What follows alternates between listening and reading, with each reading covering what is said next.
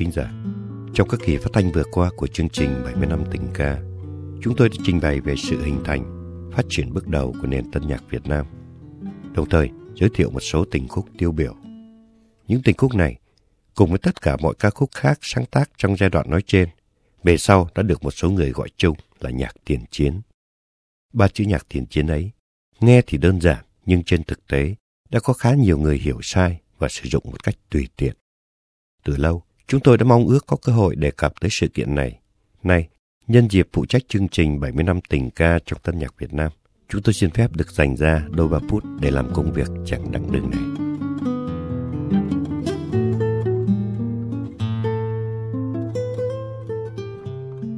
Tên gọi nhạc tiền chiến cùng với thơ văn tiền chiến xuất hiện tại miền Nam vào những năm cuối thập niên 1960. Thời gian này là thời vàng son của loại nhạc thời trang mà có người còn gọi là nhạc thương mại. Vì thế, một số nhạc sĩ uy tín và nhiều người cầm bút tên tuổi đã cổ vũ, khuyến khích thính giả về nguồn, tức là tìm nghe lại những ca khúc đầy giá trị nghệ thuật của những ngày xưa cũ. Kết quả, phong trào nghe và hát nhạc cũ, trong đó có nhạc tiền chiến, đã phát triển mạnh mẽ. Hai chữ tiền chiến ở đây có nghĩa là thời gian trước khi xảy ra cuộc chiến tranh giữa Pháp và Việt Minh, còn được gọi là chiến tranh Đông Dương lần thứ nhất. Cuộc chiến này bắt đầu tại miền Nam vào tháng 9 năm 1945, sau khi Nhật đầu hàng và Pháp đổ quân trở lại Đông Dương để tái lập chế độ thuộc địa. Còn tại miền Bắc, tới cuối năm 1946, sau khi Hồ Chí Minh và Bộ Chỉ huy Việt Minh rút lên chiến khu Việt Bắc, kêu gọi toàn quốc kháng chiến, thì cuộc chiến mới khởi sự. Như vậy, nhạc tiền chiến là những ca khúc sáng tác từ năm 1945-46 trở về trước. Thế nhưng ngày ấy ở Sài Gòn, nhiều nhà xuất bản nhạc nhà làm băng nhạc, thậm chí cả một số người phụ trách các chương trình ca nhạc trên đài phát thanh và sau này thêm đài truyền hình, đã gọi tất cả những ca khúc sáng tác trước năm 1954 là nhạc tiền chiến. Chúng tôi còn nhớ ngày ấy, trong số 40 ca khúc trong tuyển tập được gọi là những tình khúc tiền chiến tiêu biểu, do một cơ sở xuất bản nhạc lớn nhất nhì miền Nam tung ra thị trường. Chỉ có phân nửa là những ca khúc sáng tác từ năm 1946 trở về trước và trong một cuốn băng được đặt tựa đề là Nhạc tiền chiến của một nữ ca sĩ. Không chỉ có cả hai bản hương xưa của Cung Tiến, Giấc mơ hồi hương của Vũ Thành là những sáng tác trong thập niên 1950, mà còn có cả bản Đưa em tìm động hoa vàng, thơ Phạm Thiên Tư do Phạm Duy phổ nhạc vào cuối thập niên 1960.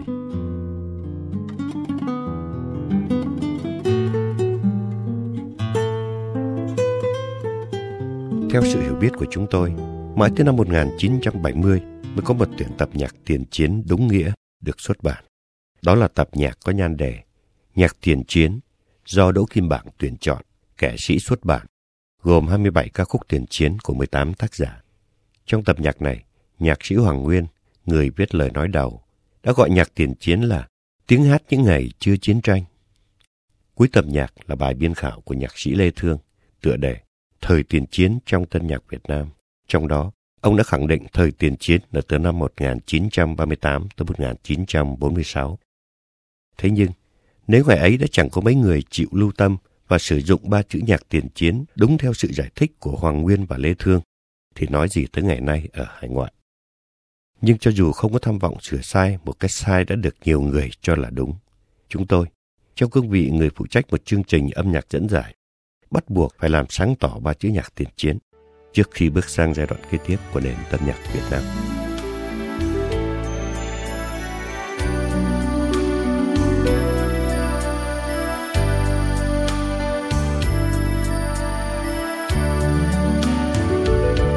Rồi đây khi mùa dứt chiến trình, gió dâng khúc đàn thanh bình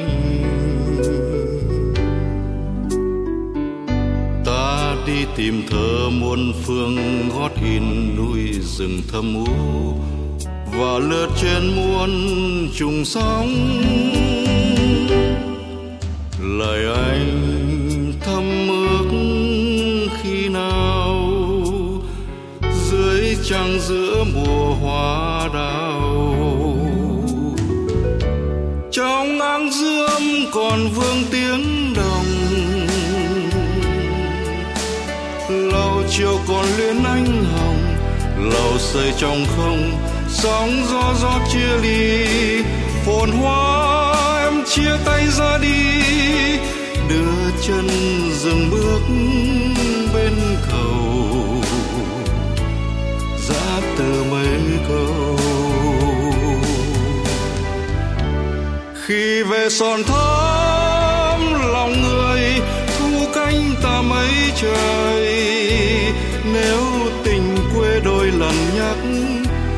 Miền quê xa xôi. Mỗi khi vang âm ngàn phương, nhạc trinh nhân trong chiều sương, em có mong dòng sông cũ vẫn xuôi niềm thương. Tình anh như thông đầu non, vời cao trong mây buồn đứng.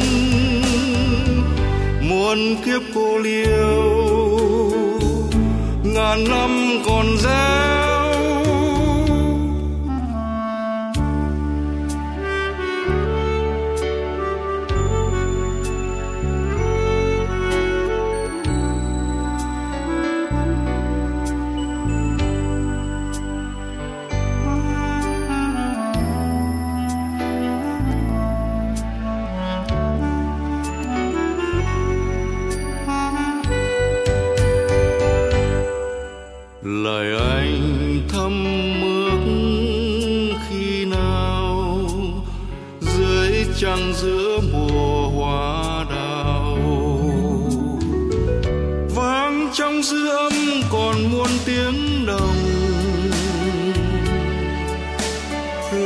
rẽ xây trong không, sóng gió gió chia ly. Phồn hoa em chia tay ra đi, đưa chân dừng bước bên cầu. Giá từ mấy câu? Khi về son thắm, lòng người thu cánh ta mấy trời.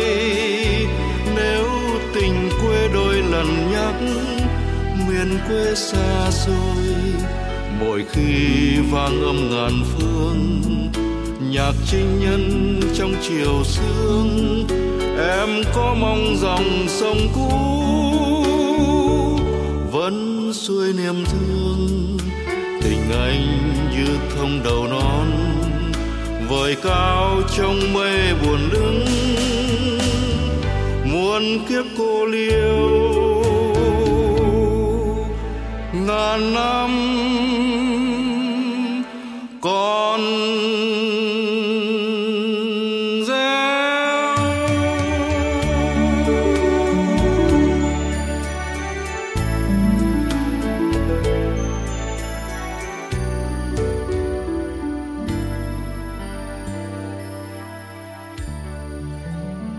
Bài hát quý thính giả vừa thưởng thức là bản tạ tử, một ca khúc để đời của Tô Vũ, tức Hoàng Phú của nhóm Đồng Vọng ở Hải Phòng trước đây.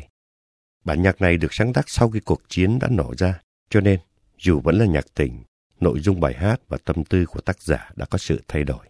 Không còn tà áo hương nồng, mắt thuyền chiều mến như trong bản Em đến thăm anh một chiều mưa, mà là chia ly, giã tử, là mơ ước một ngày dứt chiến tranh. Thế nhưng, không phải bài hát nào sáng tác sau năm 1946 cũng nói về chiến tranh, chia ly, cách biệt, mà vẫn có những bản tình cảm thuần túy mà từ nội dung tới nét nhạc đã đem lại cho người nghe những rung động nhẹ nhàng y như những ngày chưa có chiến tranh.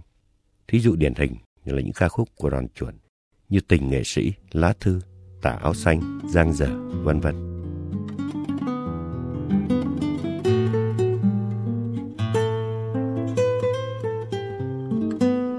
Tới đây, một câu hỏi được đặt ra. Những ca khúc sáng tác sau khi cuộc chiến đã bùng nổ gọi là nhạc gì? Một số người vô tư hoặc có chủ đích chính trị đã gọi là nhạc thời kháng chiến mà không chịu để ý tới tính cách gượng ép và vô lý của nó.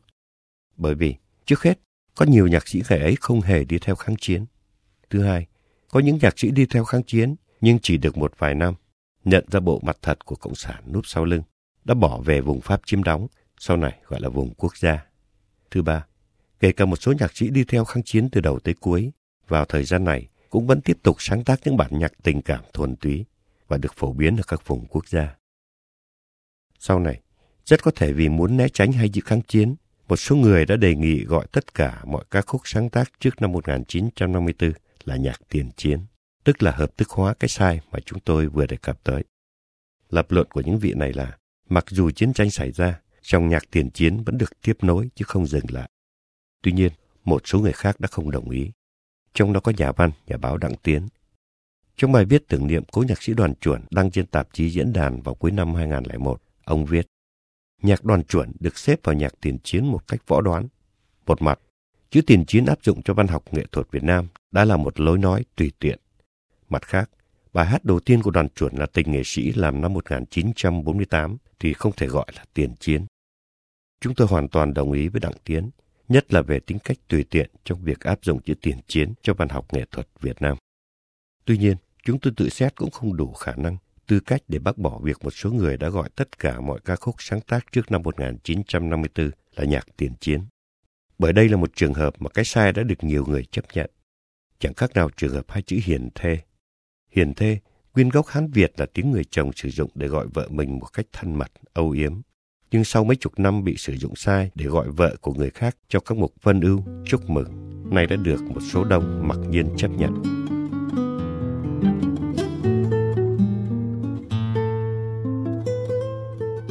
Trở lại với chương trình 70 năm tình ca trong tân nhạc Việt Nam.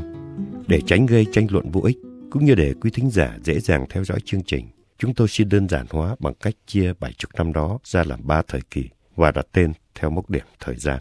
Đó là thời kỳ thành lập và phát triển từ năm 1938 tới 1954, thời kỳ đất nước phân ly, tức sau Hiệp định Geneva 1954, và thời kỳ thống nhất, tức sau năm 1975.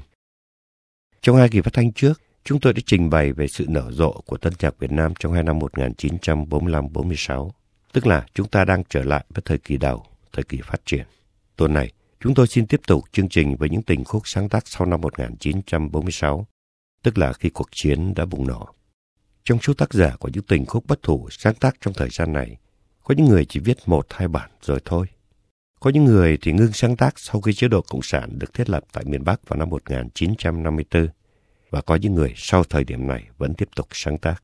Để tiện việc trình bày, cũng như để có sự liên tục nơi dòng nhạc của các nhạc sĩ, chúng tôi sẽ lần lượt giới thiệu các sáng tác theo thứ tự nói trên.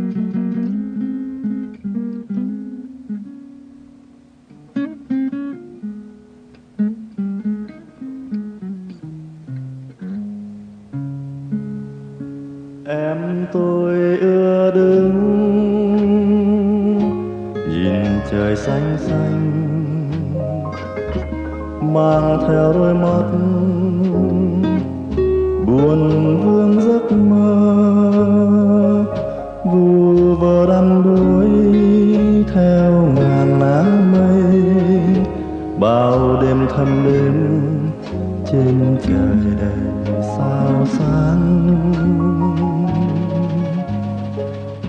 Buồn vương man mác theo lời gió reo, lời thơ, trầm tư xe sắc từ lòng đắm theo đàn khóc bao nhiêu nước mắt chôn sầu đắng cho lời thơ. Giờ này em hát câu chiều mưa. Bao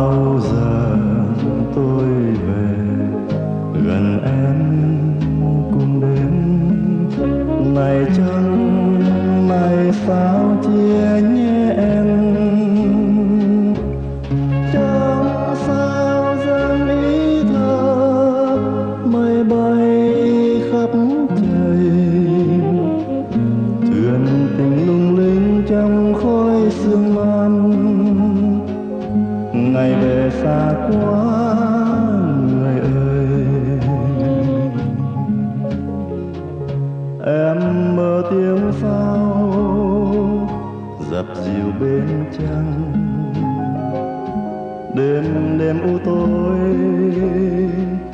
về đây thắp sao dư âm tiếng hát vương buồn mắt lưng tôi xin ra biết ca ngợi màu xuôi tóc. Đừng quên em nhé môi còn thắm duyên còn xanh đèn trăng phố sắc huy hoàng sáng hơn. Màu nắng cho anh gió thắm đem về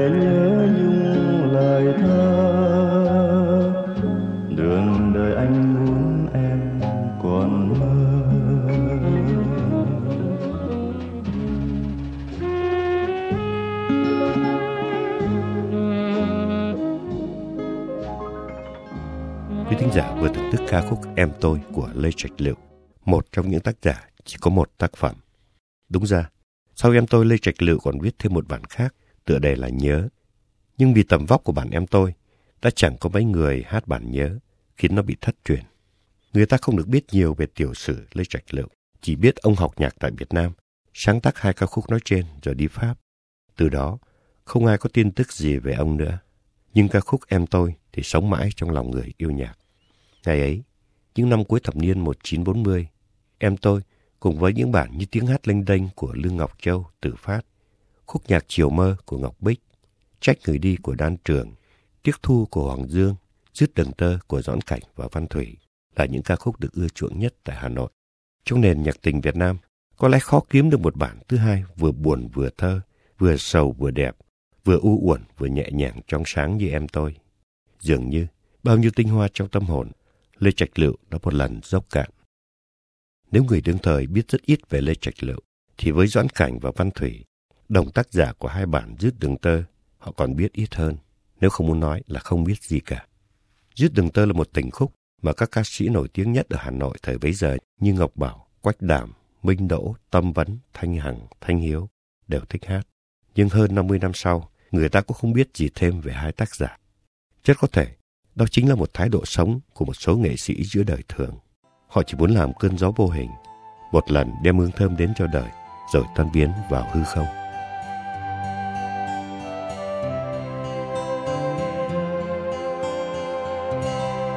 khói mây chiều buồn vương theo gió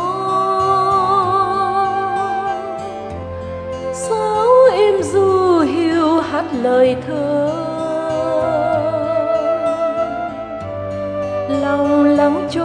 theo nguồn say mơ khúc mơ hồ vương vương lưu luyến, mơ đến ngày đầy ánh huy hoàng. Lòng ơi dứt đi đường tơ. Tóc tang còn âm u trong gió.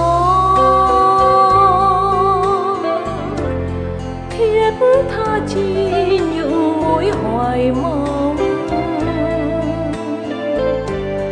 đàn lẽ cung thôi đừng buông tơ.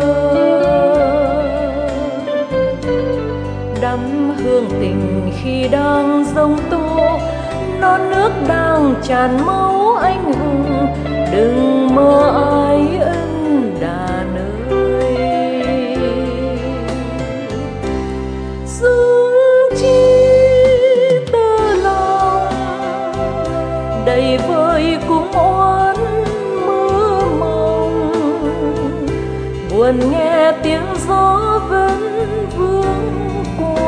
cành lá, xuyên tư lỡ làng sầu vương theo khúc bế bằng điều hiu lướt êm trên hàng tơ liễu xanh. Suối u huyền trầm lan trong gió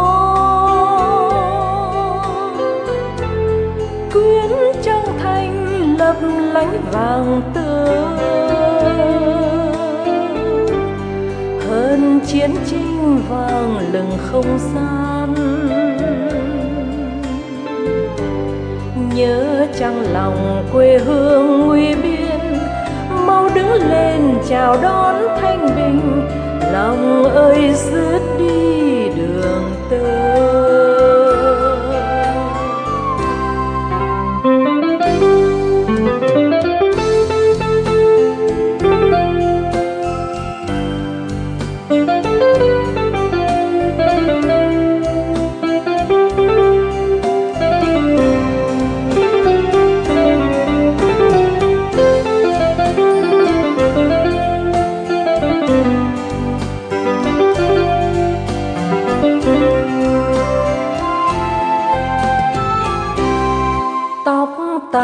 còn âm u trong gió. Thiết tha chi những mối hoài mong. Đàn lẽ cung thôi đừng buông tơ. Đắm hương tình khi đang dông tô, non nước đang tràn máu anh hùng. Đừng mơ ai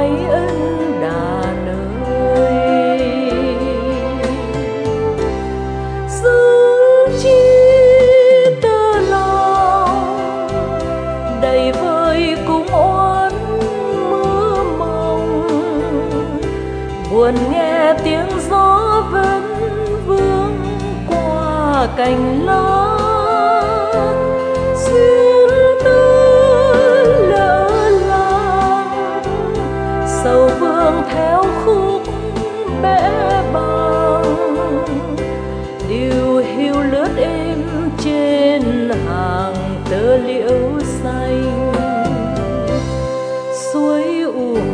Trầm lan trong gió.